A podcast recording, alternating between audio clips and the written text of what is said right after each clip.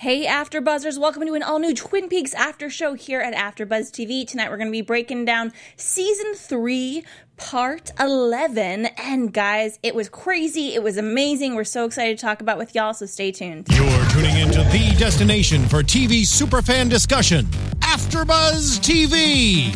And now, let the buzz begin. Hello, everyone. Thank you again for tuning in to our uh, Twin Peaks After Show here at AfterBuzz TV. My name is Sam Davidson, and you can find me on Twitter and Instagram at SamD43. Have these awesome people here with me, guys. Introduce yourself. Let us know where we can find you on social media. I am Lex Michael. Where we're going, there is fire, kids. I am all over social media at the Lex Michael. Hey guys, welcome back. I'm Lisa, and you can find me everywhere at Lisa Mason Lee. And we have Lisa and Lex in the chat tonight, you guys. And of course, use the hashtag ABTV Twin Peaks. Tweet at us. Nice things. You know, we love to hear your feedback. You all are really, really funny and awesome. And this episode, I think, was my favorite out of the ones we've seen thus far. What do you guys think? Lots of excitement, lots of shock, and lots of guns. I laughed out loud more times in this hour than I think I have at any television comedy I've ever seen. Wow, that is a very bold statement, Lex. too. I feel like I feel Yeah. like uh, I, I watched it once, and it was right before I came over here to record the show. And what I keep saying to anyone that asks me about the show or that I feel like I can talk to about it is, and I preface it with, I really don't want to be dramatic, and I really don't want to sell this too too hard.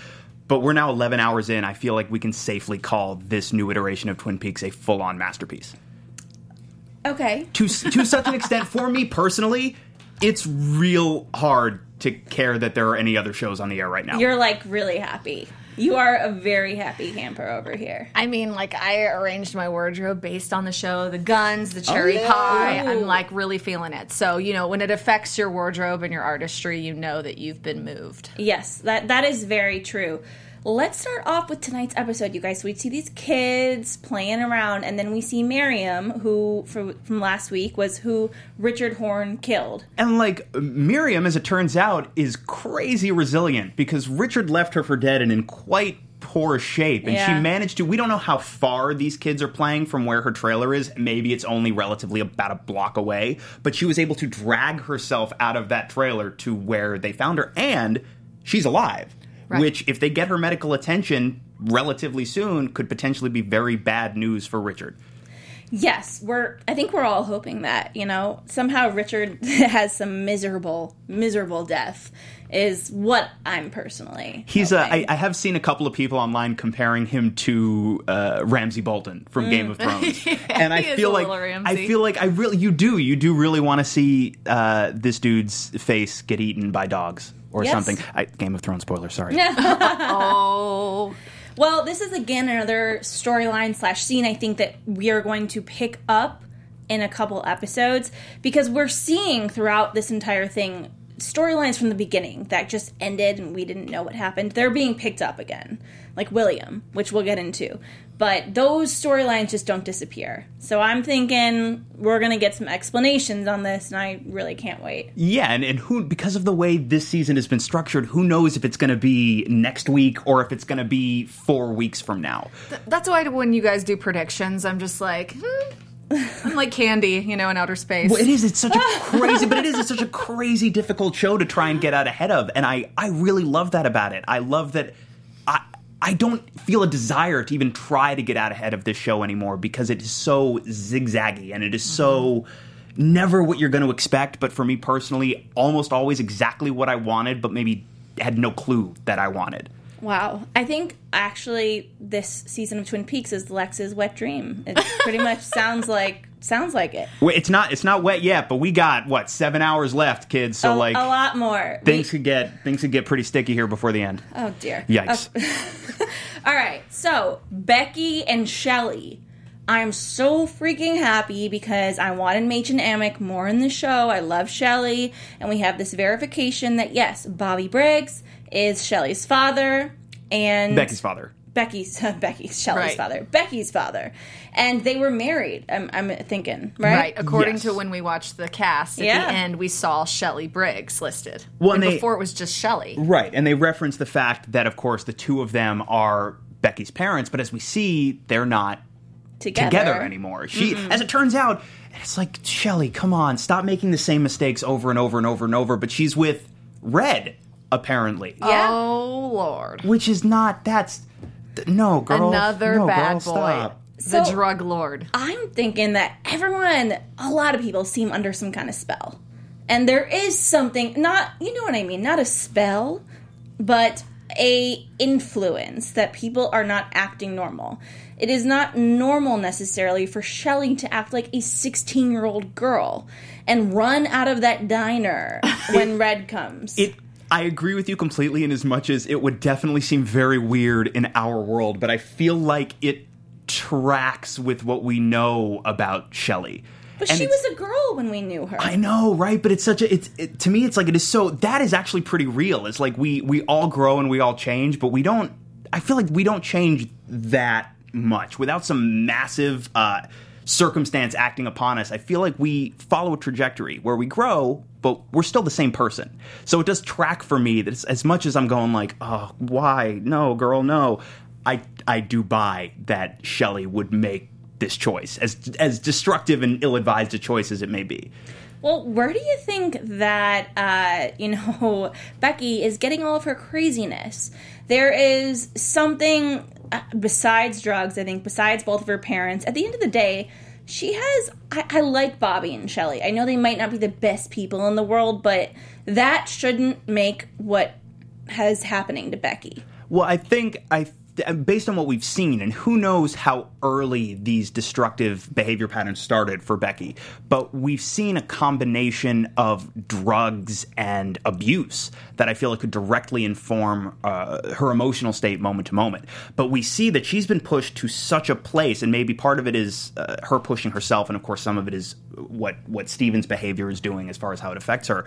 But like we see this scene where I was genuinely concerned for for the duration of the scene when she comes out with the gun and Mm-hmm. Shelly is trying to ask her what's going on. Please don't drive away. And Shelly gets on the windshield. I had this moment of like, are we about to see Shelly get I get was killed? mad. I was like. I was gonna be pissed. But like she rolls off, she rolls off the car, and then we get this wonderful moment too, where Carl comes out, and you see like not only do they know each other, but they have a relationship. They care about each other, and I love, I really love this version of Carl, who compared to when we saw him in Fire Walk with Me, seems so much. Uh, gentler seems so much more open and friendly, and I thought those moments were really nice. But yeah, I was legitimately frightened for Shelley. I was legitimately frightened for a number of main characters at certain points in this episode. Yeah. Well, speaking of Fire Walk with Me, did anyone else get Laura Palmer vibes from Becky? Fire Walk with Me, Laura Palmer vibes this episode. I feel as though I am watching when Becky's storyline is happening a Laura Palmer prequel storyline to something really bad happening. Well, it's not good, the situation she's in. She has an abusive boyfriend who's a total a hole. And it, it sucks for her. And it just I keep thinking like like mother like daughter. And it's like unfolding right in front of us that she's taking after her mom the way she likes bad boys. It is. It's a little bit of. Uh, it's her mother's uh, poor choices when it comes to the men that she involves herself with that we saw in the original series, combined with Laura Palmer's uh, drug use and her self-destructive tendencies. Because for all of the bad decisions Shelley made about who to date slash marry in the original show, Shelley never never had a- as overtly self-destructive uh, streak as Laura Palmer did. And absolutely, I see a melding of the two in Becky, which is concerning, of course. I mean, it literally feels like I'm watch I'm watching a prequel, like Fire Walk with Me, and we are building up to something, and I cannot wait to see what that is. All right, so next we have, you know, William. We see finally again. Here he is, and Diane and Gordon and Albert and Tammy. This was such an interesting turn of events. Uh, I mean, let's first talk about William, and he's freaking terrified, which is always hilarious. yeah, so like they go. This is when you're referring to when uh, we're back in Buckhorn, right? And Yeah. everybody, they uh, Hastings takes them out to where he says they encountered Major Briggs, and we get this entire sequence, this investigation scene where Gordon and Albert finally they find the body of Ruth Davenport, which has other coordinates on its arm. But we get this uh, this sequence where we see one of the woodsmen floating around. And then we get Gordon wandering towards the building, and Gordon has this vision. And I, I, this was the moment too where I was legitimately afraid something was going to happen to Gordon again because I, I said last week when he had that premonition at the door, I started to fear for Gordon Cole's safety. We came this close. You can't you can't see unless you're watching the show. Uh, um, my fingers are very close Very together. close. Uh, we came very close to actually losing Gordon. He starts to vanish into this vision of a portal he's seeing, with uh, at the other end of which is a room full of the woodsmen.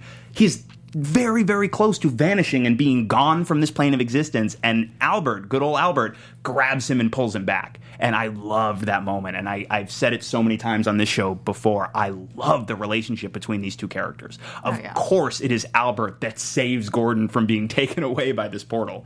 Yeah, portal. Portal is what I thought. That's exactly what it is, right? Mm-hmm. Yeah, It is also- essentially a portal to we don't know where, but it it's a little scary and I think people are being affected by it that are around it. Yeah, absolutely. And why is it above a crack house? Uh, you know, when you get it. start hearing um, and david lynch has talked about how important sound design is to this Mm-hmm. new series and i recommend if if you're watching the show i don't know how everybody out there is watching this show if you have a solid like a real good pair of headphones that you can watch it with if you haven't Yes. been using them go back and watch these episodes again with some real high quality headphones and you'll pick up a lot of additional detail uh, case in point and this one is a little more overt i'm sure you could catch this without The headphones electricity. Exactly. The electricity sound when they started approaching this building. And we know we know what electricity signifies in Yes. the world of Twin Peaks. We do.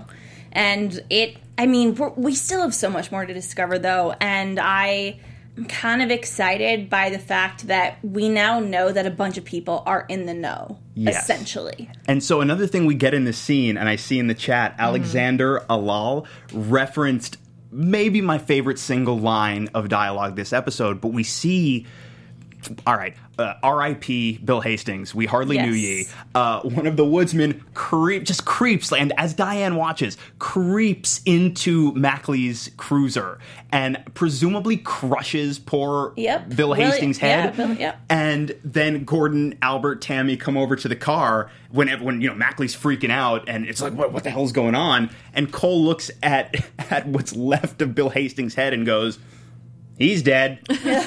Well, I loved when that happened, kind of. I mean, sorry, but I did because it was funny. And I thought that the reactions were just pretty brilliant. yes. That was that one where you laughed out loud. Ab- absolutely. Yeah. And like one thing that I think uh, Twin Peaks has a history of doing is taking things that on paper should not be the least bit funny and making them some of the funniest moments that I've seen on TV. Yeah. Smart. I, I love it. All right, next we have Hawk and Sheriff Truman. Mm-hmm. Okay. So there was a lot of information given in this scene. Hawk seems to really kind of understand what's going on, but he seems like he doesn't, but then he says things as though he does, and everything he says makes sense. he i mean hawk has a history and it's, it's tied to his cultural heritage but it's also very much a part of who he is as an individual he's always been very tied into spirituality both uh, as relates to his cultural background and also as relates to the region of the country that they're in so it does make sense that hawk would be not necessarily a couple steps ahead of everybody else, but he definitely has more of the tools at his disposal to try and decipher some of the bits of information that are presented. And of course, he continues to get hints from Margaret Lanterman. And Yes. I don't know about you guys, but I'm I'm so happy that 11 hours in, we're still getting material with Catherine Coulson. Me too. It makes me so sad And and, grateful. Yes. Well, Yeah. yeah, and I, I, I think, and who who knows where this story's going to go, but they definitely shot out everything they were going to shoot with Miguel Ferrer. But I know that Catherine Coulson passed away during production. Yeah. Mhm. So every time we get another scene, it feels like, oh, this is, oh, this is fantastic. It feels like a little present It's within a, the hour. it is. It seems like a, a gift, kind of beyond the grave, and it's really cool that they were able to capture those important moments because Margaret's character is very important, Yes. and it's going to loop back to the first thing we ever saw from her. I mean, everything she says that made no sense, and she was this crazy old lady Yep. kind of walking around, and it makes sense now. And I just think we're all so grateful that they were able to have her on the show and kind of tie some things up. Yeah, and it, it too like you reference a lot of things that she says that on their face make no sense, and I agree. On their face, if you take them literally, don't make a whole lot of sense. But as we've seen, so many of the things that she said, both in the original series and this one as well, they end up coming true, and it it makes sense because Margaret. Again, this goes back to the book Secret History of Twin Peaks. Margaret and Carl together were uh, for lack of a better way of describing it, essentially abducted by some extraterrestrial Yeah. entity when they were children. It, they've seen the other side, so it makes sense that Margaret would maybe have a sight that other people, most other people anyway, don't necessarily have. But so we see And this, Carl. and, and Carl Yes. as well. And that's why I think Carl is able to see when Richard ran that little boy down. He's able to see what I think we all believed was the boy's soul Spirit, yeah. rising. Yes, I I mean in a way, you know, we Carl is kind of like the White Lodge and the you know, the Black Lodge were just kind of who who's the Black Lodge we'd think at this point. It's not Richard Horne. Who read? Uh, I don't know. It's Bob is somewhere. Bob's floating around in one of these bodies because everyone's acting so crazy. And given, listen, it's a small town. All this crazy stuff happens constantly, so it's bound to drive people insane. Sure. But Bob is definitely taking over one of their situations. Well, it's like this is something that I feel like at this point the best we could do is speculate wildly because we saw what was it part eight where the the woodsman like tear the Bob Yes. bubble out of Mr. C. Sidebar. Right. Kyle MacLachlan, per this weekend's Twin Peaks panel at San mm-hmm. Diego Comic Con, said that he refers to Cooper's doppelganger as Mr. C. So as far as I'm uh-huh. concerned, that is now canon. Uh, We mm. saw him take the Bob bubble out of Mr. C, and Mr. C still seems to be the same guy. Yeah. It does, if you really scrutinize the details, you could argue maybe he's like missed a step a little bit. But now, where does that Bob bubble go? Does it does it just float into the ether somewhere, or yeah, does it find another home? another host to latch Yeah. onto? I mean, there's just there's light and dark to everything in life, and as complicated and crazy as this show gets, that is what I think it's starting to represent, essentially. Uh, but yeah, a couple things that Hawk said that were interesting. And he's got that map, which I think is it's so fascinating. What he says is the map is very old, but it's always current. It's like a living thing. And then yeah, we point to a number of things on this map. We point to the two mountains, and he says this is where Major Briggs Station was up on Blue Pine Mountain, which is something that is referenced in Secret History of Twin Peaks, that being where his station was. They talk about the fire, but it's not actual literal fire. It's a symbol that is the equivalent of modern day what? Electricity. yes, He also references the corn, but it's it's uh, black disease and unnatural, which represents death. Right, and also we we also know what corn has meant so far in the Twin Peaks Yes. mythology. Uh, hashtag crank Dak Garmonbozia, uh, uh, pain pain and sorrow, and so it's this black black corn disease, death, and what do you get when you put the fire and the corn together? We're not entirely sure, but apparently Frank, but apparently Frank does not want to know what this is. Yes, it's th- that that is the line that made me think that you know Hawk does know a lot. Yeah, that and the and the little symbol too Yes. that they saw on the paper that Briggs left in the tube, and also we saw on the playing card that Mr. C had earlier this season. Yep. things that it does seem like Hawk has some insight into, but it is so whatever it is, it is so profound and so dark that he doesn't even want to share it with Sheriff Frank. Yeah, absolutely. I don't know. It's uh, it's scary and very confusing. We also, in the same scene, we get this wonderful non sequitur moment with uh, Deputy Jesse. Yeah. Yes. this this character I find really fascinating because it seems like he's legit. It seems like he's aligned with the forces of good. He's certainly not overtly a jerk the way Chad is. Right. Dude's um he's uh he's a little he's a little out there. Yeah. I guess. But like he just wanted Sheriff Frank to come look at his car. And Frank says, Can I, I'm in a meeting, can I look at your car tomorrow? and he's like, Sure. Thank you. Well, again, this is another Twin Peaks personality disorder, is what I'm just going to call it. that I'm not sure if they're giving us hints or everyone. This is just a quirky group of people, Right. and they're ill, inappropriate at times and random. Uh, but I mean, I'm kind of trying to chalk everything up to There are some coincidences, and there's some people that are just crazy. Yes, For no I, reason. I definitely think that a lot of these personalities are just just quirky, cranked up to thirteen, without necessarily being touched by the supernatural. And I think that's always been true. There are so many genuinely bizarre characters on not even this iteration of the show, but going all the way back to the first iteration, and they're not tied into the the broader mythology. They're not tied into the lodges. They're just strange.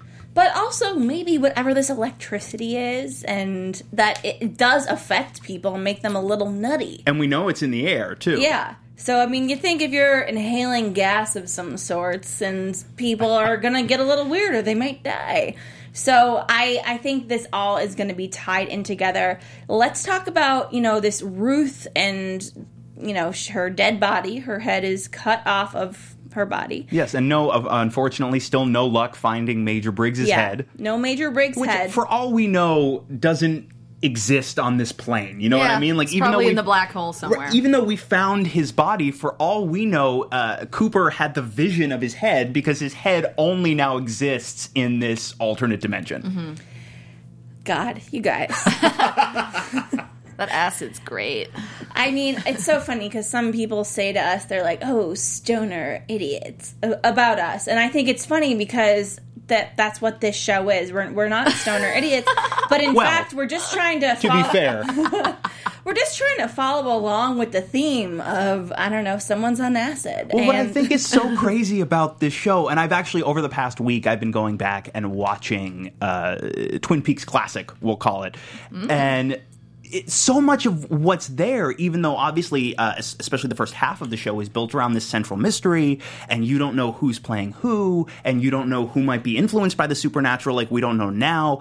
It's striking to me how much of what is presented is actually meant to be taken completely at face value. It's all weird, and we don't necessarily know moment to moment how everything ties together and what the significance of some of these things are.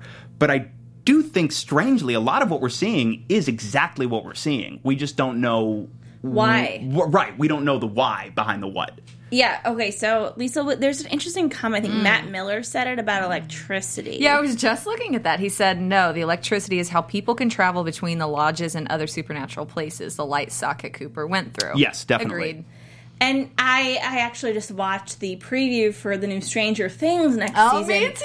And I'm thinking, wow, they really took so much from Twin Peaks, and I didn't even realize it the first time around. But when I saw this trailer for the you know second season of Stranger Things, I'm thinking, whoa, this is this is all very closely yeah similar. i mean we could we could spend an hour talking about twin peaks the original series as the bedrock of modern television Yes. but i feel like we don't I feel like if you google it you'll find any number of prominent television creators citing twin peaks as their greatest source of inspiration. Well, inspiration it's very true, but the thing is, this is the first time we've seen a portal situation. Everybody has thought about it. Everyone has considered that this is a possibility. Of course, you know the the Black Lodge, the White Lodge, but I, I, is it, I, I'm pretty sure this is the first time we saw an actual Yeah. portal I feel like it's definitely thing. the first time we saw one that looked like a, a wormhole of In the sorts. box, first, right? first in the box. Oh no, in the you mean the box at the beginning of the series? Yes. Um, yeah, I was referring to. I mean, the one we saw this episode, I think, is the first time we've seen one that looks like.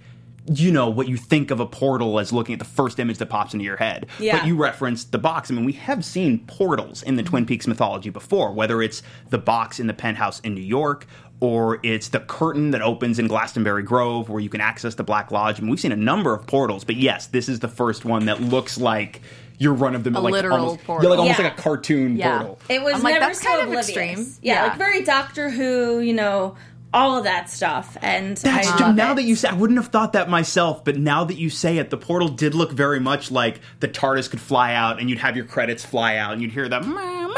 Yep. exactly. I I'm super into it and like I said this was one was this one was my favorite and I I love it when people just throw things in my face.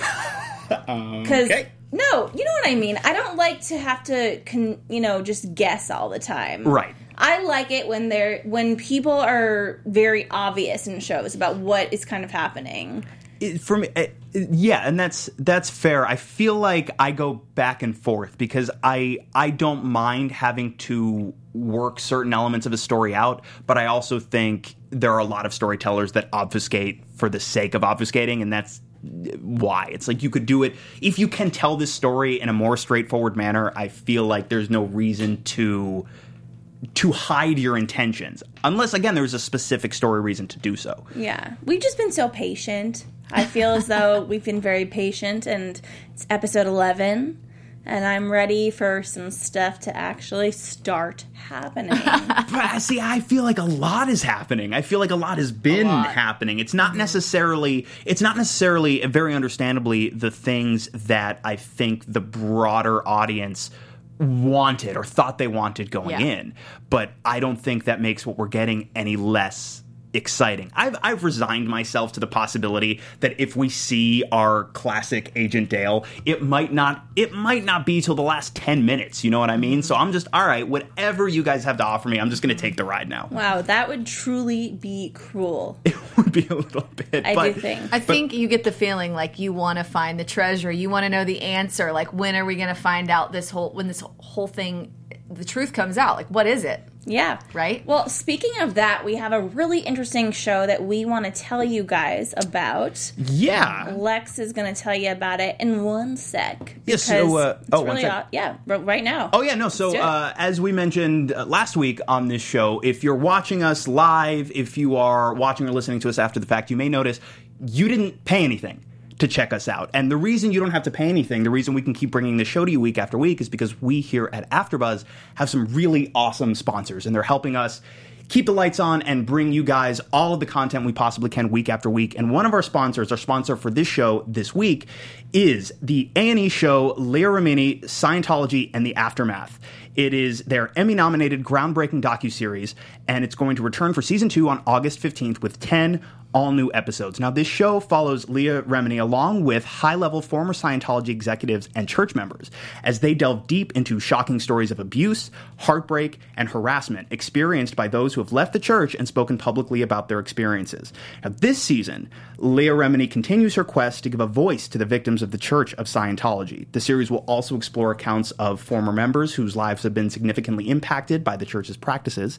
Remini is helping people take action, turning survivors into fighters, revealing truth, and seeking justice. Now, you can check out the first season of Leah Remini's Scientology in the Aftermath online, on demand, and in the A&E app.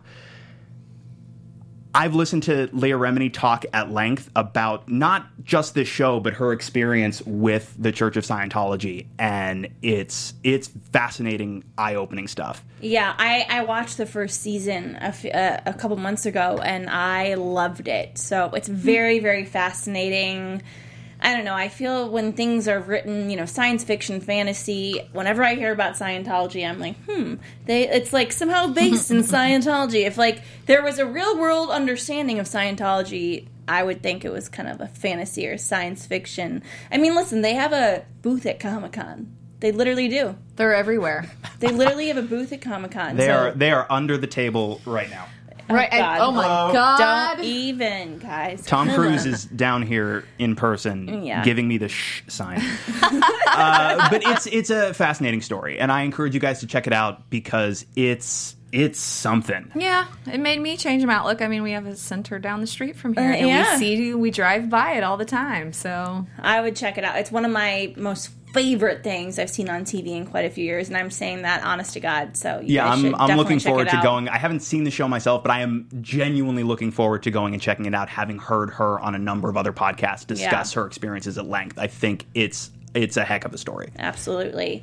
All right, let's get into some Dougie. We have Dougie back, and he meets with his boss, Mr. Mullins. Mm-hmm. This was a very, very interesting scene that I think could have been taken in several different ways. Lex, I'm just going to let you kind of. I just got a big Talk. smile on my face because I'm thinking about the line where Mullins says, uh, "Battling Bud always punches above his weight class," and I love that he's crediting Dougie with doing this powerful investigative work. And they found that okay, the Mitchum brothers, it wasn't actually arson; it was a legit Accident. fire. It was legit fire. We can pay. We can pay them out. We have to pay them out now, and it's a thirty million dollar payout. Now you might say, Dougie, well, a firm this size wouldn't that be disastrous? Wouldn't that wouldn't that cripple us uh, irreparably? No, because Battling Bud always punches above his weight class, and he took out a second policy. Is it clear, guys, that I really like this character? Um, he took out a second policy. No, it's not. So now they recoup having to pay out that investment. And it's all, in Mullins' mind, thanks to Dougie's contribution. Right, right. I mean, Dougie. Remember, when we were. I was watching. You guys were watching me watch the last few minutes, and I go, "Is Dougie Jesus now?" Ninja Jesus. Yeah. I was so worried before about Dougie, but then when that news came about, I was like, oh, yay, he has a chance. And then what's going to happen? Oh my gosh. it was very interesting. I was very worried for him because again, I once this whole season's over, I'm going to rewatch it and really, really start to. I think this is a better thing to binge watch. I, we've said this before. I would love to hmm. have binge watched this to begin with. I am I am glad that we have the opportunity to watch it week to week because I feel like if you're a Twin Peaks fan, and I, I guess this is not the vast majority of people on the planet, but if you are a Twin Peaks fan, we're getting to have this week to week communal experience and dialogue that you don't get to have if you release a show all at once to binge when everybody's watching it at their own pace, consuming things at different rates. So I'm very glad that we're having this experience, but I do agree. I think that we'll be able to have when it all wraps up a completely different experience being able to knock the whole thing out over a couple of days. I feel like you're going to see now in hindsight a whole bunch of detail and significance in early moments that we didn't know was there because we wouldn't get those blanks filled in for weeks and weeks. Yeah, and I mean, in in all honesty, being able to watch it back to back, we haven't seen some of these characters for a bunch of weeks. We're watching it week to week, so it's and we're getting thrown so many characters at us. It's hard to remember. Oh, wait, those are the guys from the casino. You know, Right. th- this was this, this was that. So I that's why I think it'd be better to binge watch, but I completely understand what you're saying in that it is a communal thing and getting us all together to figure it out. But these brothers are hilarious. The Mitchums are are 'em. fantastic. They're and so cute. I I oh, I love every bit of business with the two of them in this episode. From them eating breakfast together to the fact that uh, Brad Mitchum had a prophetic dream. Of Yeah. course, Twin Yes. Peaks. We have a history of characters having prophetic dreams. All of the business with Candy and the other girls, but uh, Mullins tells Dougie in the scene we were talking about before that the Mitchums, because you you settled this matter and you got them their thirty million payout. Well, the Mitchums want to meet you, Dougie, and they're sending a car. We know, unbeknownst to uh, certainly Dougie, but Mullins as well, the Mitchums want to off Mr. Jackpots for fleecing their casino of forty some odd thousand plus dollars Yes. so they send a car, but there was something, there's a detail that I caught that maybe you guys did, maybe you guys didn't. So when they're on their way out, actually, sidebar really quick, one of my other favorite moments was when he calls Dougie into his office and the assistant is literally leading Dougie Oh, with the coffee, like, like a dog dog. with a treat. But speaking of coffee, when Mullins takes Dougie outside to meet the car, Dougie looks at the coffee shop and sees uh, Mike, Philip Gerard, the one armed man, gesturing for him to come that way. I don't know if you guys caught this, but the coffee shop was uh, like Simon's Si- yeah. with a Z. That's the coffee shop that the I forget the characters' names, but the the girl and the guy in the penthouse in New York. Yeah. that's Had the same. That's the same coffee place. Now, I don't know if this is of any greater significance or it's just, okay, this is a chain, uh, presumably a national chain that exists in the world of Twin Peaks. Yeah, no, I think it's a thing. It, it there- may very means well something. be. But so we see Dougie, uh, we, he gets this box, which we find out later is, of course, the cherry pie. But I love that Cherry the car drives him out into the desert, which, if you've seen Casino or literally any other mob story set in Vegas, you know that when they drive you out into the desert, it means curtains, perhaps red curtains, for you. You're gonna die. Um, You're Um, before we go further, I just want to say some people were talking in the chat about the cheek rubbing with Dougie. They want to know mm-hmm. our thoughts. Did you guys have any thoughts on that? The the Mullins- dead part where he where he touches his face Yeah. and he says dead. Do I don't necessarily have a theory, but mm. I I agree that moment very much stuck out. Mm-hmm. I think there are a lot of moments that have been happening that we're going to get Dale back. It's kind of like puzzle pieces that we're putting together to create Dale to come back. One we had, and we'll we'll get to it. I don't want to get too far ahead of ourselves, but we had our our biggest oh Dale is still in there moment that we've gotten I think all season long so far in one of our final scenes or our, our final scene in fact. Well, I wasn't here last week, uh, as you all know. Sorry, and uh, I when he had sex with Janie E. With the arms Yeah, flopping. that's when I thought I was like, "Oh, it's gonna bring him back." That that, that, that is what is gonna bring Dale He's back. gonna right. Dalegasm. Yeah, and then he's like, Right. "Oh, I'm back." Oh no, yep, there he is. Mm-hmm. But that didn't happen. But I, I do think it's interesting that different different pleasures essentially are what seem to be waking up mm-hmm. this this weird this in, almost infant like Dougie, Yes. waking Yeah. him back up into the world. Whether it's the pleasures of the flesh, or it's a nice cup of coffee,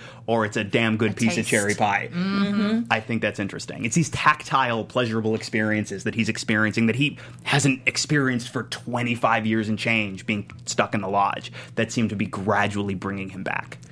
Well, speaking of that, you know, we have this lovely dinner party that they all have together. I mean, they're just basically drinking and eating. But before we get to the dinner party, I would be remiss if I didn't shout out the scene where we pay off Bradley's prophetic dream. Oh, yes, of course. When he realizes that everything that he dreamed the day before and that he can't kill, they can't kill Dougie and the. If the one specific thing is in that box, mm-hmm. we can't kill him. He's a friend to us. And of course, Rodney's like, "What? What the shit are you talking about?" But he pulls the band-aid off. The ca- I like that it's called the candy cut. Yes. The candy cut has completely healed, and Rodney pulls his gun, and they check the box, and it's Cherry the pie. cherry pie. And Rodney says, "Okay, well, you frisk him just to be sure." And of course, uh, Bradley frisks him. Doesn't even have a wallet, but he finds the envelope, and he says, "It's addressed to us." Well, open it. It is the check for thirty million dollars, and the two of them, Jim Belushi and Robert Knepper's uh, non-verbal reaction to this thirty million dollar check, is one of my dang favorite dual pieces of performance that I've seen on TV in a good long while. This was another moment where I just laughed uncontrollably out loud. Absolutely. Where like Belushi's knees start to buckle, and he like mm-hmm. he almost like half crab walks because his knees are so weak over to Robert Knepper, and then the two of them just like hoot and holler. It's a wonderful, wonderful moment. Yeah, and everything has changed now. They, lo- like I said, Dougie is essentially this a, new Jesus. Yeah, now he's like their new best friend now. I mean, mm-hmm. everybody loves him, and he's again very confused. It seems like bringing a toddler to a bar and making him drink. Yes. And I love when people talk to him, he responds with just repeating what they say, but they accept it as a response. Like, oh, okay, he responded. All right, we're good. Yeah, I mean, guys, there was. I, I really wish we could have hours and hours to go through my notes and like I have all capitalized and underlined crap because it's like t- numbers we see. There are you know different names and it's it, there's so much in there. It, it's insane. there there's a lot there's there is so much detail being packed into not just every hour but every scene of this show and there are so many character threads that you would be forgiven for forgetting about Yeah. that they they will pick up on the better part of a month later case in point this this woman who spots Dougie sitting in the booth and it took me a couple of seconds to piece together who this lady was it's the the angry homeless woman that Mr. Mm-hmm. Jackpots met in the Yes. casino and he he told her what slot machine to play. It paid out, and he essentially gave her her life back. And this this scene actually got me a little bit emotional. I thought it was Did a you really cry again, Lex? so close, so close. This remember how close I was holding my fingers together before that same amount, that as close as Gordon was So I to think there was like a tear. Just a little, it got a little glassy, got a little Okay. glassy. But I thought that was a genuinely beautiful moment. Like she gave, she's got uh, a life. She's wearing nice clothes. She's got a house. She has her son back in her life. She has a little dog. All because, like you say, of the Jesus-like powers of Mr. Jackpot's Dougie Jones. And I thought that was a really touching moment. Well, again, I think what we keep getting confused about is we're calling him Dougie, but we know this is not Dougie. This is Dale. Right. Right. And this is But it, but it is and it isn't. Well, it, it's Dougie because everybody thinks he's Dougie. He's, He's still in, him. eh, Ah man. Okay, so it's essentially Dale, but with a little bit of Dougie mixed in, which we don't know much about Dougie. All we know is he was uh, he was a, a yutz, as far as I can tell, and it was not not a very nice man, not a very responsible man, and was in a car accident where he sustained some type of trauma, which explains why everybody eh, seems to have, even when they're impatient with him, they seem to have a weird amount of patience for his behavior. But that is really all we know about Dougie. Yeah, I, I'm assuming we're gonna kind of learn more about who Dougie was before Who even Dale knows, man? came in him. I'm hoping so because again, the reason people have so much patience with him, there is something that I think people either found special or they understood something that we don't, some kind of knowledge Really? that Dougie had. Yeah. I feel like we're just going to get more Dale and Dougie's going to be left in the dust, but I could be wrong. I mean, Dougie is somewhere, right?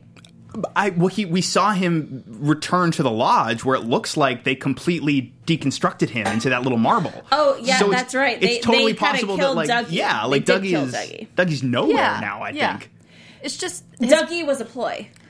right, Uh-huh. right. Like Dougie wasn't even. Mm-hmm. It's the best of our understanding, right? I feel like Dougie wasn't even actually a, real human. person to begin with. and we still don't know who his son is. Like, what is he? Right and it's like that raises so many questions too because if if that was the biological offspring of janie e and dougie jones what what is Sonny Jim? Is Sonny Jim a, a, a human supernatural hybrid? Did you guys notice that they uh, were asking about does your kid have a gym set? yes, it's like even the orphanage has a gym set. Yeah, and hi- the child's name is Sonny Jim.